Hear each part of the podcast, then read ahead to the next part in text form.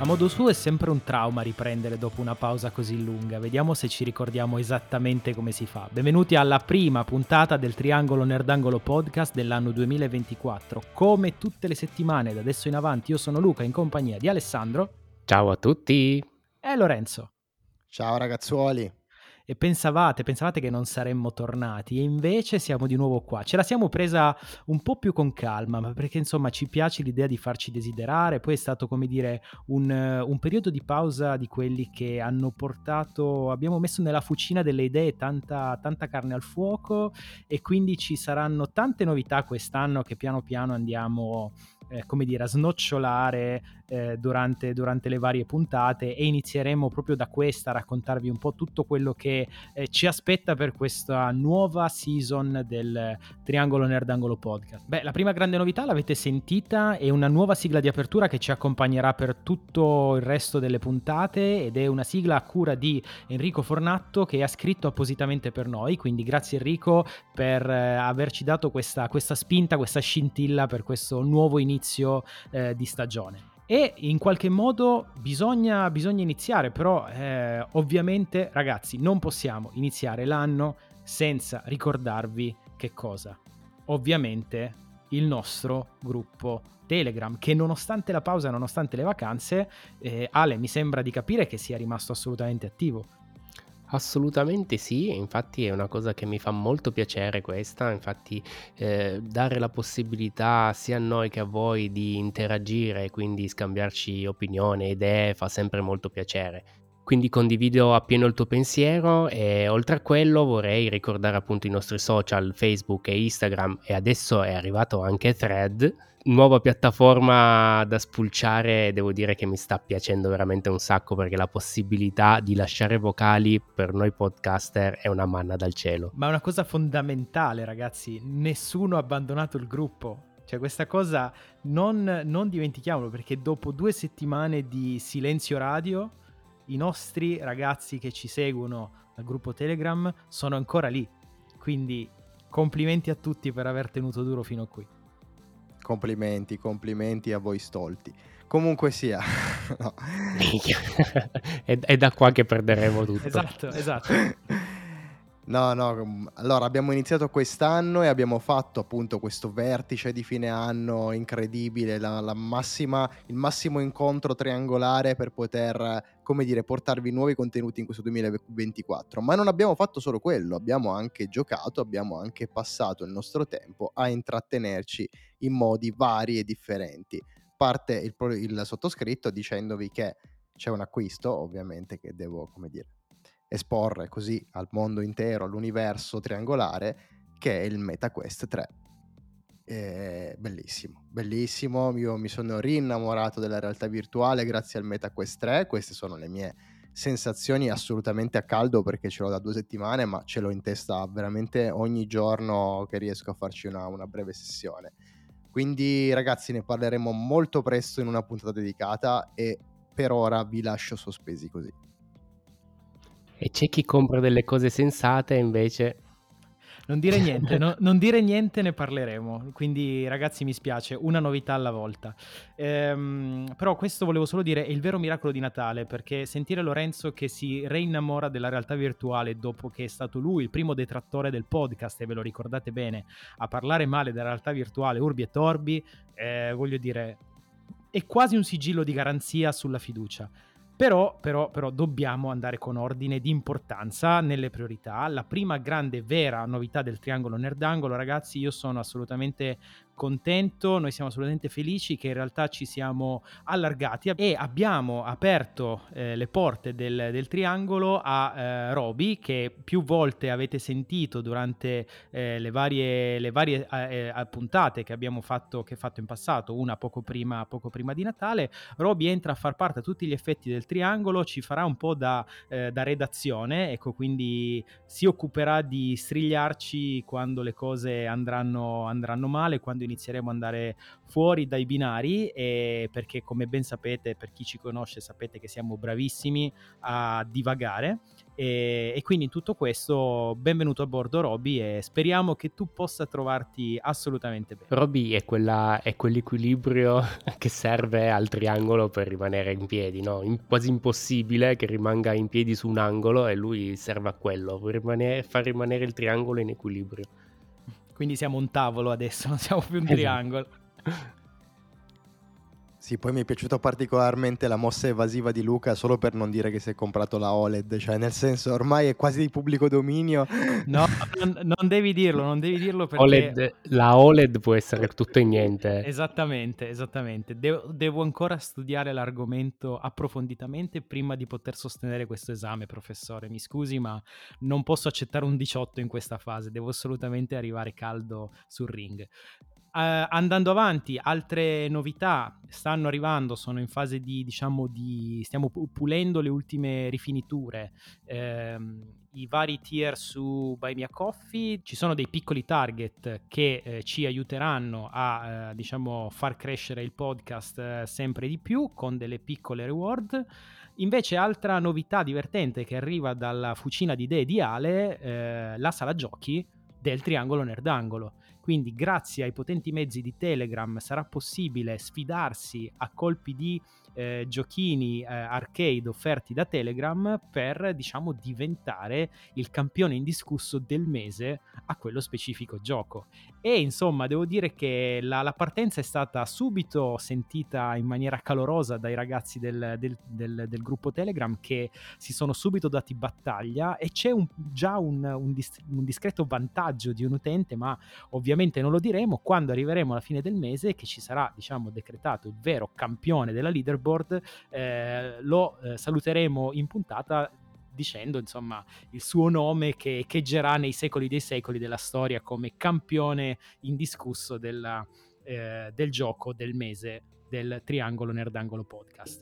Comunque, ah, voi non sapete niente, ma c'è un'altra idea che mi è venuta in mente appunto parlando sempre nel gruppo Telegram di, di, mm, soprattutto di Rosso che appunto metteva le sue foto su Ghost of Tsushima e mi è venuta questa idea, voi probabilmente non sapete nulla, vorrei fare un bel contest di foto fatte all'interno di, dei videogiochi.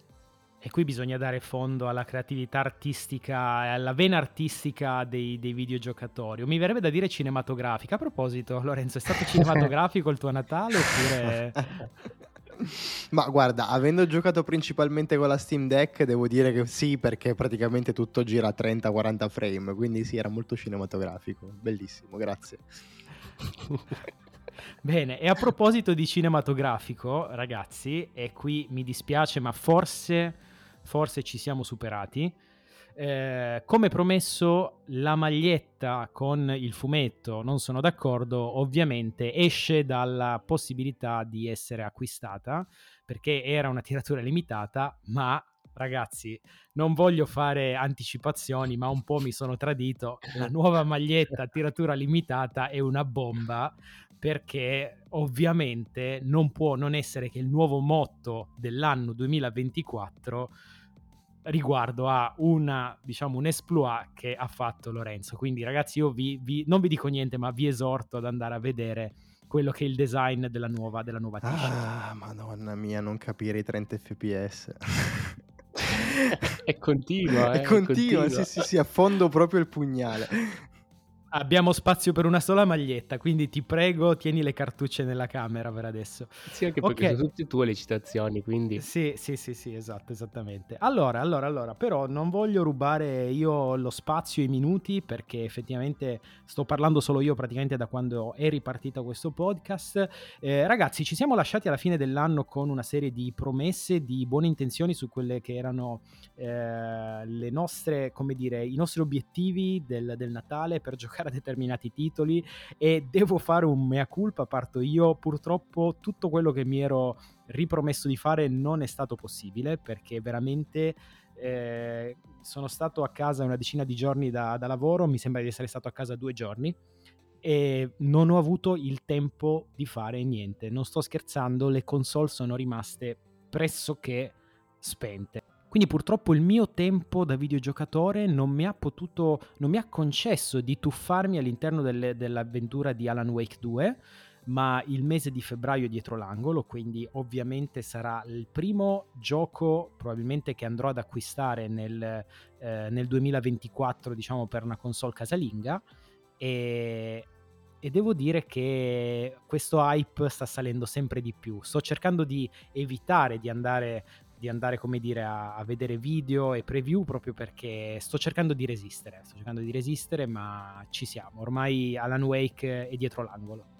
Vorrei sentire invece i miei compagni di viaggio che cosa, che cosa hanno fatto, che si tacciono in, questa, in questo esploit di inizio anno, ma eh, ovviamente, vabbè, Lorenzo, tu hai già, ci hai già detto qual è stato il gioiello della corona per te durante queste vacanze di Natale, però dici qualcosa in più, dici qualche, qualche, qualche, dacci qualche nocciolina, dici qualche cosina, insomma, tienici tranquilli. Allora ragazzi, io ho fatto un fine 2023 quasi interamente dedicato ai videogiochi o comunque sia all'intrattenimento in generale.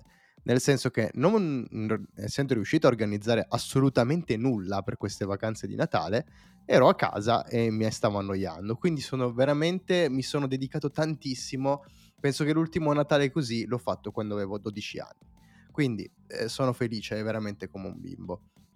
Sono partito con la Steam Deck, non ho giocato quello che mi ero ripromesso di giocare, ma ho giocato altro molto interessante. Il primo gioco che ho comprato è Yakuza, The Man Who Erased His Name, eh, sottotitolo un po', li- un po' lungo, che è un, ovviamente il nuovo capitolo della serie di Yakuza che io non avevo mai provato. Molto molto interessante ragazzi, una saga eh, che mi era rimasta davvero sconosciuta ma che riesce a richiudere, a chiudere come dire il Giappone all'interno di un, di un videogioco, veramente una figata allucinante, dalla narrazione al sistema di combattimento che per quanto semplice riesce a dare veramente grandi grandi emozioni. Quindi mi sono intrattenuto tantissimo. Questo è stato il primo. Il secondo è sicuramente stato Magic Arena. Eh, ragazzi, cosa ci dobbiamo fare? Ogni tanto mi parte l'embolo di Magic e io devo giocare a Magic. Ancora? E eh, che ti devo dire? È così, Ale, è così, lo so, è una brutta malattia. Purtroppo, immagino un giorno la diagnosticheranno ufficialmente. Però è così e ho giocato tantissimo all'ultima espansione di Magic che mi piace moltissimo e quindi vi consiglio di, di andare a prendervi Magic Arena che secondo me è un gran gioco alla fine del, dei conti. E ultimo, ma non ultimo, ovviamente, c'è stato il MetaQuest con tutta una serie di giochi incredibili. Ne consiglio uno, più che altro perché non è solo MetaQuest, ma è generico, tra virgolette, ovviamente per realtà virtuale, che è la saga di Star Wars di Darth Vader. Uh, bellissima, bellissima, Vader Immortal.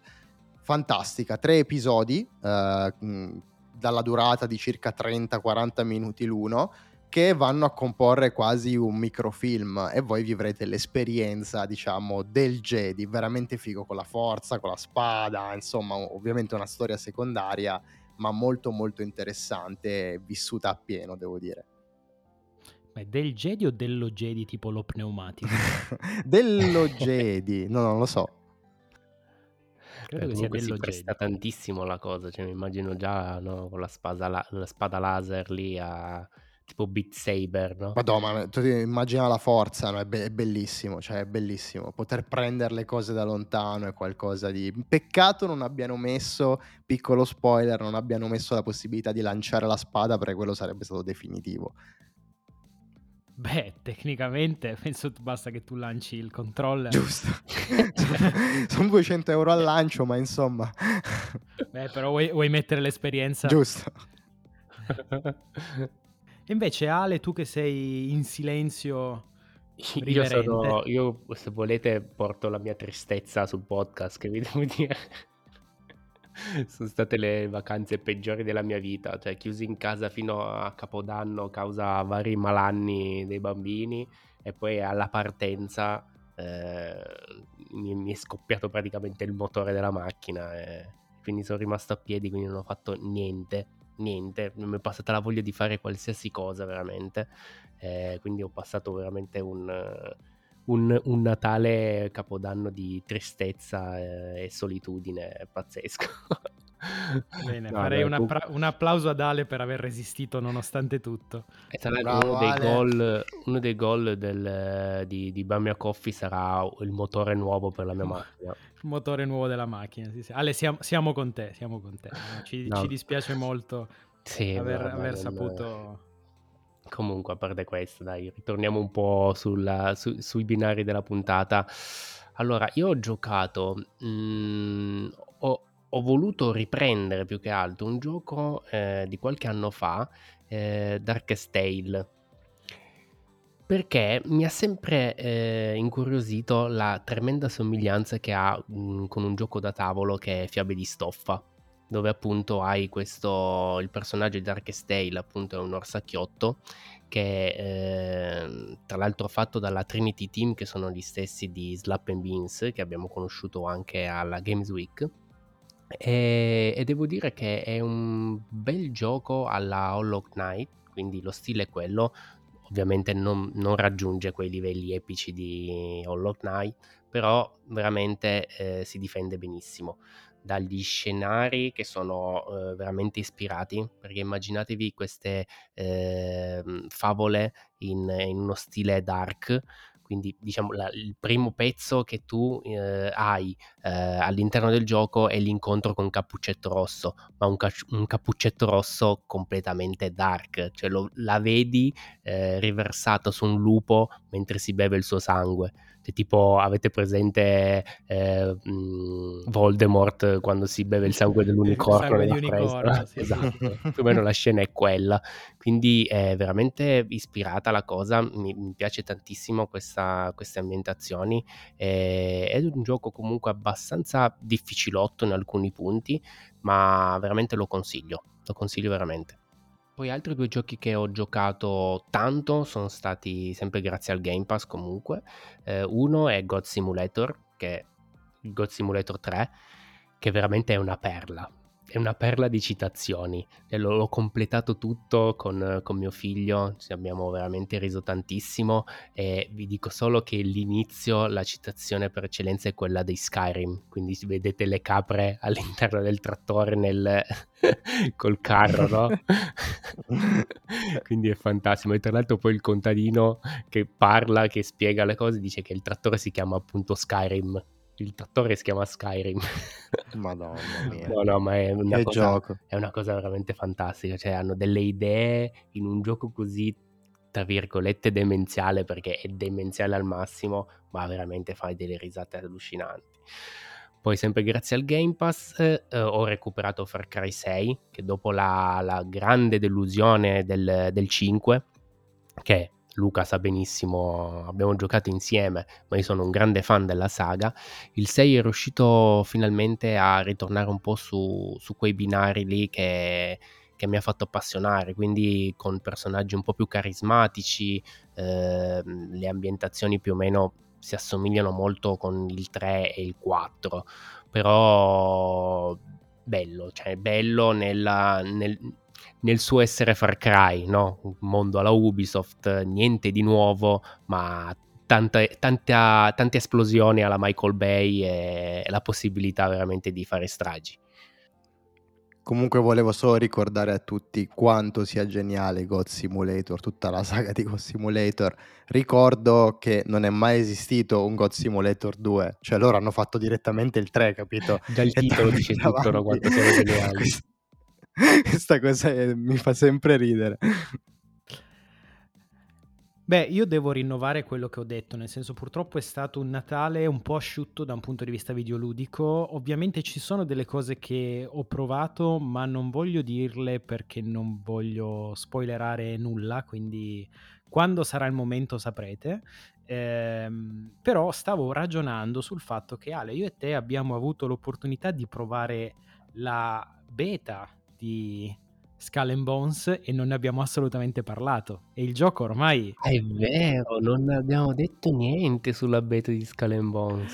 Dobbiamo, dovremmo essere vicini al prossimo rinvio, quindi se vogliamo parlarne un attimino... Il rinvio è a febbraio adesso, cioè il 16 febbraio, non mi pare che esca. Sì, ci siamo quasi, manca veramente poco. Tra l'altro apro e chiudo parentesi, mentre stiamo parlando è disponibile su, eh, su Nintendo Switch la demo di Prince of Persia, che uscirà poi eh, sempre entro il mese, se non ricordo male.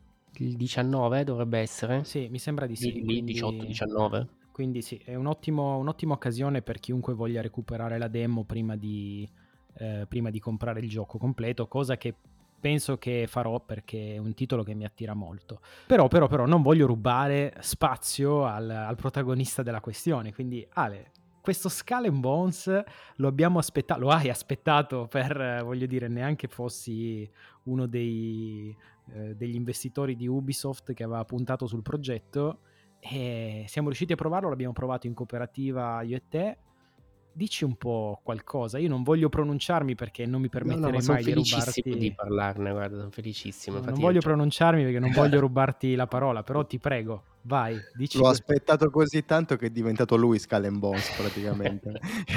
sì, sì, nei titoli di coda c'è il mio nome anche nei crediti. No, comunque, eh, cioè, ho voluto dedicargli anche un post sui social su quello che pensavo di Skull and Bones, però adesso ho l'occasione finalmente magari di approfondire la cosa. Innanzitutto la, la più grande sorpresa è il fatto che sia un multiplayer, sembra quasi un MMO, cioè con una lobby, i player che girano intorno a te, le navi dei giocatori che sono appunto intorno a te nel mondo, la zona sicura che sono le città dove puoi creare il tuo gruppo di, eh, diciamo, di, di vascelli. Di avventura. Di avventura, sì, perché mh, a differenza magari di Sea of Thieves dove eh, c'è una barca e i membri della ciurma, qua ogni giocatore ha la sua barca quindi controlla la sua imbarcazione con eh, il vario equipaggio sopra.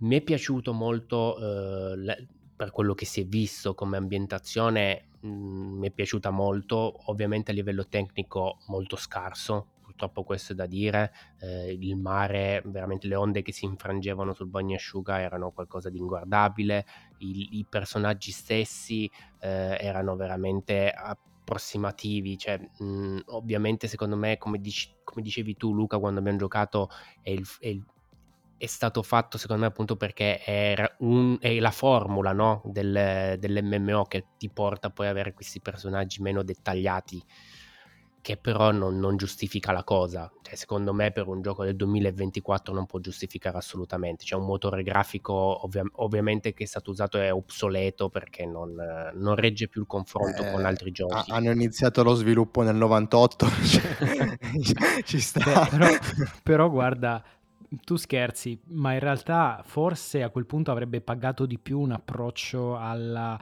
eh, alla Blizzard, nel senso che in questo senso Blizzard ha fatto scuola, quando eh, la tecnica era quella che era, ha, ha, fatto una scelta di stile per World of Warcraft che insomma è quella che ha consentito poi al gioco di essere quello che è stato. Andava Oggi... però troppo vicino a Sea of Thieves, metterlo sul cartunesco, ecco, uh, secondo me probabilmente hanno valutato anche questo giustamente però adesso appunto facevo un parallelo con Albion Online che sta diciamo si sta facendo pubblicità in questi giorni che è questa, questa MMORPG che insomma non lo so a guardarlo eh, stilisticamente mi ha ricordato molto eh, World of Warcraft, forse proprio per le possibilità che ti dà, essendo un gioco che gira anche su, su mobile, forse hanno, hanno avuto eh, diciamo questo compromesso come, come, obbligo, ecco. E devo dire però che Sea of Thieves in effetti, ragazzi, eh, chiedo scusa, che Skull and Bones in effetti mi ha lasciato un po' così, perché in effetti sembra proprio un gioco, come diceva Ale, veramente vecchiotto, sembra, sai quando si dice il figlio del suo tempo, sembra il nonno del suo tempo, perché veramente è, è, è, un, po', è un po' ruvido, ecco. Sì, sì, ma poi per quanto poi le battaglie navali e le navi anche siano belle da vedere, eh, per quel poco che si è visto, a me le battaglie navali mi sono piaciute un sacco.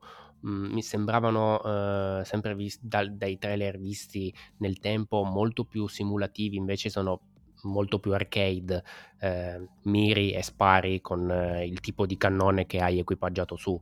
Finito lì, puoi speronare, puoi abbordare la nave quando è, è, è quasi distrutta, sì, praticamente quando, quando, è praticamente quasi distrutta, eh, però ci sono delle fasi che non sembrano quasi incomplete, cioè la fase a terra e ci sono alcuni punti dove il personaggio comunque non, non fa, può fare niente, non salta, non rotola, non impugna un'arma, eh, non, non, fa niente, cioè più che andare da uno, parlare, tornare indietro, non fa nient'altro. E quindi sembra una, una di quelle cose aggiunte tanto per fare, ma che poi effettivamente rendono la cosa un po' più noiosa, anche perché da quello che si è potuto fare all'interno della, della beta stessa è veramente fare un pick up and delivery, cioè vado da quello, parlo con quello, ah mi servono questi pezzi, vai prendi la nave, prendi i pezzi, torni indietro, glieli dai e crafti, un'altra cosa che vabbè lasciamo stare il crafting però... Ma io non mi sono interessato a Skull and Bones, lo sapete. E allora non puoi parlare. Basta eh, appunto, sono neutrale. Sono neutrale. Ah, io quello che dico è semplicemente questo. Sea of Thieves a me ha divertito, nonostante ci abbia giocato comunque più, più che altro con voi, ecco, difficilmente da solo, però mi ha divertito molto perché era pieno di... Uh, era molto grezzo e nel suo essere grezzo, essere molto fisico, c'erano delle cose, delle componenti che lo rendevano molto divertente. Cioè, a me la cosa di aver dimenticato di buttare giù l'ancora, di essermi visto passare la nave davanti, è una roba che rimarrà per sempre nella mia memoria. Quella è la cioè, nostra nave. Bellissimo. è la, quella è la nostra nave. Quella, quella, che, quella, fu sono... quella fu un'esperienza veramente importante.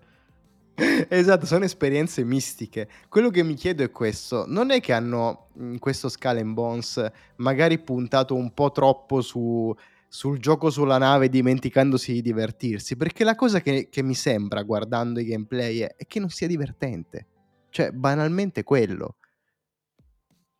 Mm, sì, cioè sì, è divertente la fase di, di, la fase navale, però la fase a terra, come dicevo, non, non mi è piaciuta per niente.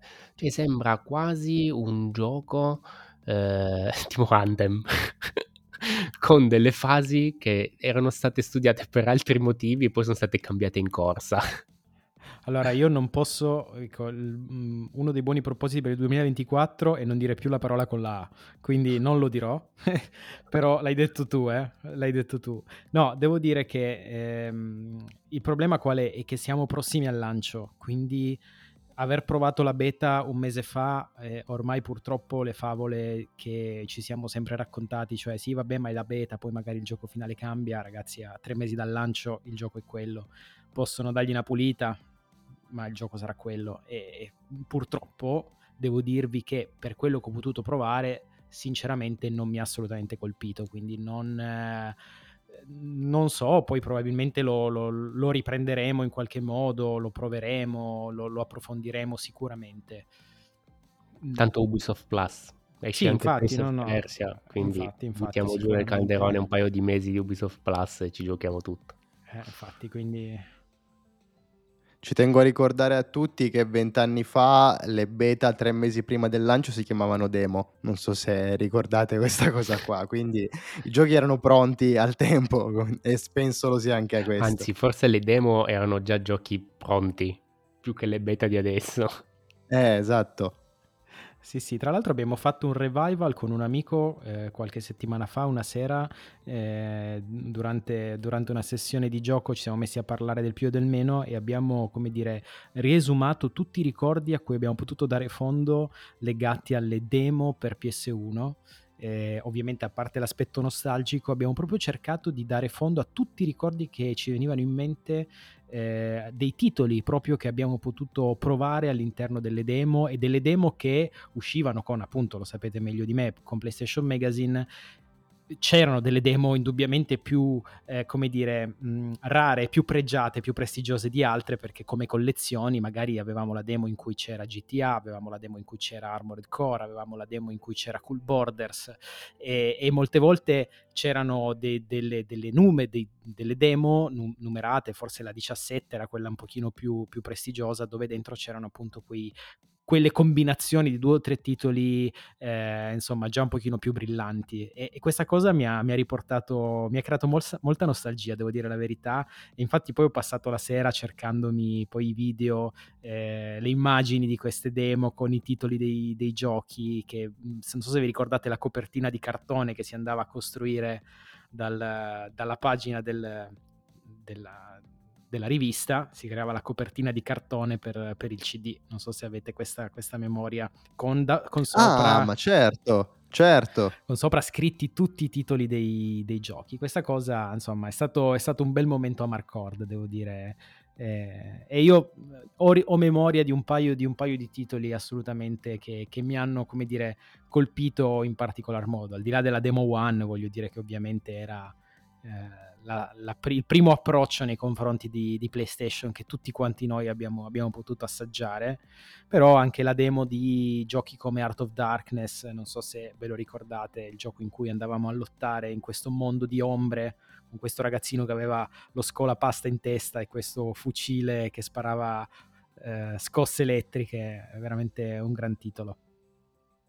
Sì, ma io, io della Demo One mi ricordo benissimo invece Jumping Flash. Non so perché sto titolo mi è rimasto in testa di sto coniglio che salta e fa gli, di andare a cercare, non mi ricordo cosa esattamente, però dei punti sulla mappa e, e fa dei salti pazzeschi, ma sembra tipo un robot eh, Jumping Flash, ma mm, credo che l'abbia veramente giocato solo Niente io. ragazzi, tocca fare sta puntata sulle demo allora, basta. Prossimo episodio. Eh, Ed è così che vengono le faremo, faremo una puntata sulle demo, quindi i ragazzi, a tutti quelli che ci ascoltano, nel gruppo Telegram scatenatevi per la, come dire, suggerirci titoli, numeri di demo, copertine, che andiamo a recuperare tutto quello, tutto quello che serve. Comunque Jumping Flash Ale credo che fosse un'esclusiva tua perché io non me lo ricordo, non mi ricordo proprio niente. Mentre tu parlavi sono andato a cercarmi le immagini del titolo, ma nulla.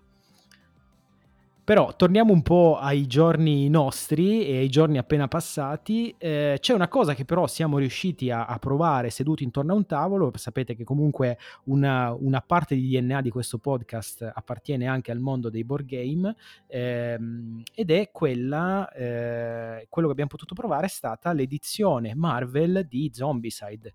Zombicide è un gioco che ovviamente non ha bisogno di presentazioni, è un gioco aspetta, edito in Italia. Aspetta, aspetta, edizione Marvel Kickstarter Super cazzuta eh, enorme, giga, fanta, mega. Beh, diciamo, diciamo, che, ecco, diciamo che Cool Mini or Not, che è eh, l'editore principale di eh, Zombicide e poi eh, Asmodee Italia che lo porta, lo localizza in Italia, eh, ha come approccio quello di creare la core edition del gioco uguale per tutti, a prescindere che tu faccia il Kickstarter o no poi se tu fai il Kickstarter ti arriva una mattonata di, di eh, stretch goal che ovviamente pesano quattro volte il gioco originale dove dentro c'è la qualunque. Quindi aprire la scatola degli stretch goal ragazzi è un'emozione che non vi sto neanche a dire perché dentro ci sono veramente personaggi in, tut- in, tutte le salse, cioè veramente c'è, c'è di tutto. Quindi una, immaginate una scatola grossa quanto il gioco dove dentro non c'è null'altro se non una schiera di miniature e neanche troppo piccole di personaggi su personaggi con le relative schede che voi potete utilizzare all'interno del gioco originale. Ma parliamo del gioco originale, che voglio dire è uscito alla fine dell'anno scorso ed è ormai disponibile per tutti anche in retail. Eh, come dicevo, edito in Italia da, da Asmodee ed è il classico, diciamo, Zombicide, cioè l'impianto è quello di Zombicide, è un gioco che funziona ormai mi viene da dire decisamente bene, perché è un sistema di gioco assolutamente collaudato e lubrificato in questo senso, in cui eh, gli eroi, o in, quanto, in, in tal senso i nostri sopravvissuti, devono resistere contro schiere di zombie che si popolano turno dopo turno all'interno della mappa e nelle quali ovviamente noi dobbiamo cercare eh, con un sistema di, tra virgolette, dungeon crawler, eh, riuscire a sopravvivere e a portare a casa la nostra missione, che può essere recuperare obiettivi, sopravvivere un tot di turni, eh, trovare dei, dei segreti, insomma, salvare dei malcapitati e riuscire a portarli verso l'uscita della mappa in salvo. Marvel cosa fa? Va un po' a ribaltare le carte in tavola perché ci mette dalla parte degli eroi Marvel, ma questa volta zombificati, cioè ci mette un po' nei panni di quello che abbiamo visto con What If, ovvero dove gli eroi Marvel, appunto, in un episodio di What If erano tutti zombie e noi interpreteremo proprio uno di questi, eh, di questi zombie dove all'interno della mappa dovremo resistere questa volta non alle orde di zombie, ma alle orde di eh, soldati e alle orde di civili combattenti che cercheranno di sedare la nostra forza e la nostra sete di eh, la nostra fame più che altro in questo senso, non solo aiutati da degli eroi Marvel che non hanno subito il nostro stesso destino, quindi ci scontreremo con degli eroi che sono diciamo eh, nel pieno delle loro facoltà. Esattamente, esattamente. Il gioco prende ispirazione dalla saga uscita nel 2005 con autore Kirkman, che appunto disegnò l'universo alternativo di Marvel con tutti i supereroi, o buona parte di essi, diciamo, trasformati in zombie. Quindi, come diceva giustamente Luca, questa volta saremo noi i cattivi di turno a dover divorare, diciamo, tutti quelli che sono intorno a noi. I mh, nemici classici di Zombicide sono sempre stati quelli, i walker normali, no? i grassoni e poi i corridori. Questi tre vengono sostituiti dalla guardia, diciamo, normale, il, la guardia con scudo e uh, il corridore che sarebbe l'agente speciale. Oltretutto avremo quelli che sono i secondari in un certo senso, cioè i personaggi secondari della, delle varie saghe Marvel, quindi una Pepper Potts, eh, piuttosto che un Nick Fury. Questi saranno proprio personaggi all'interno della mappa che si muovono, che hanno una loro routine e che dovremo divorare per acquisirne le abilità, quindi meccanica anche molto molto interessante. Ma ovviamente chi manca? La figura principe di Zombicide che sono gli abomini.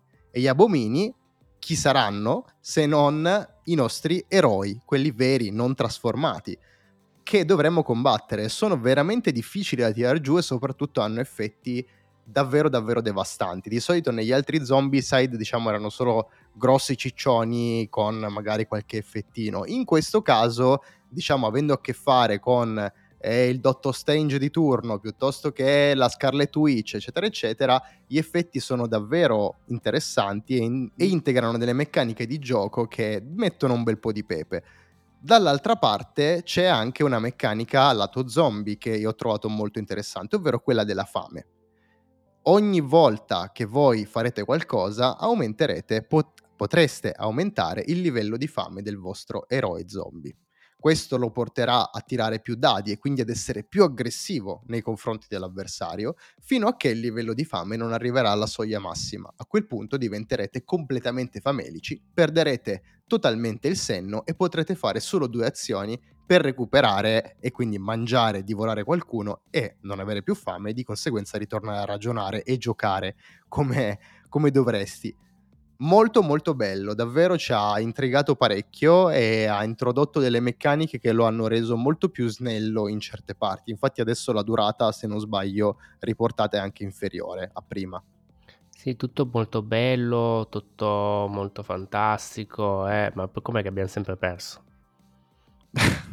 è, più, è, più, difficilino questo, eh, perché allora, avendo introdotto la possibilità di giocare finalmente canonicamente, perché prima c'erano delle regole eh, home, come dire, per farlo, adesso puoi giocare in quattro eroi. Quindi riducendo ovviamente il numero di, di eroi, eh, i zombie rimangono più o meno sempre quelli, gli sponsor sempre quelli, quindi diventa più complesso. Uh, quando ho giocato, ho provato a giocare individualmente in sei eroi, effettivamente me la sono cavata in un attimo. Poi figurati, puoi mescolare anche molto meglio le abilità di ogni singolo eroe. E se volessi giocare Marvel Zombies ma utilizzare i miei eroi non zombificati? Ma che strana domanda estemporanea, assolutamente non funzionale alla prossima parte della, del discorso.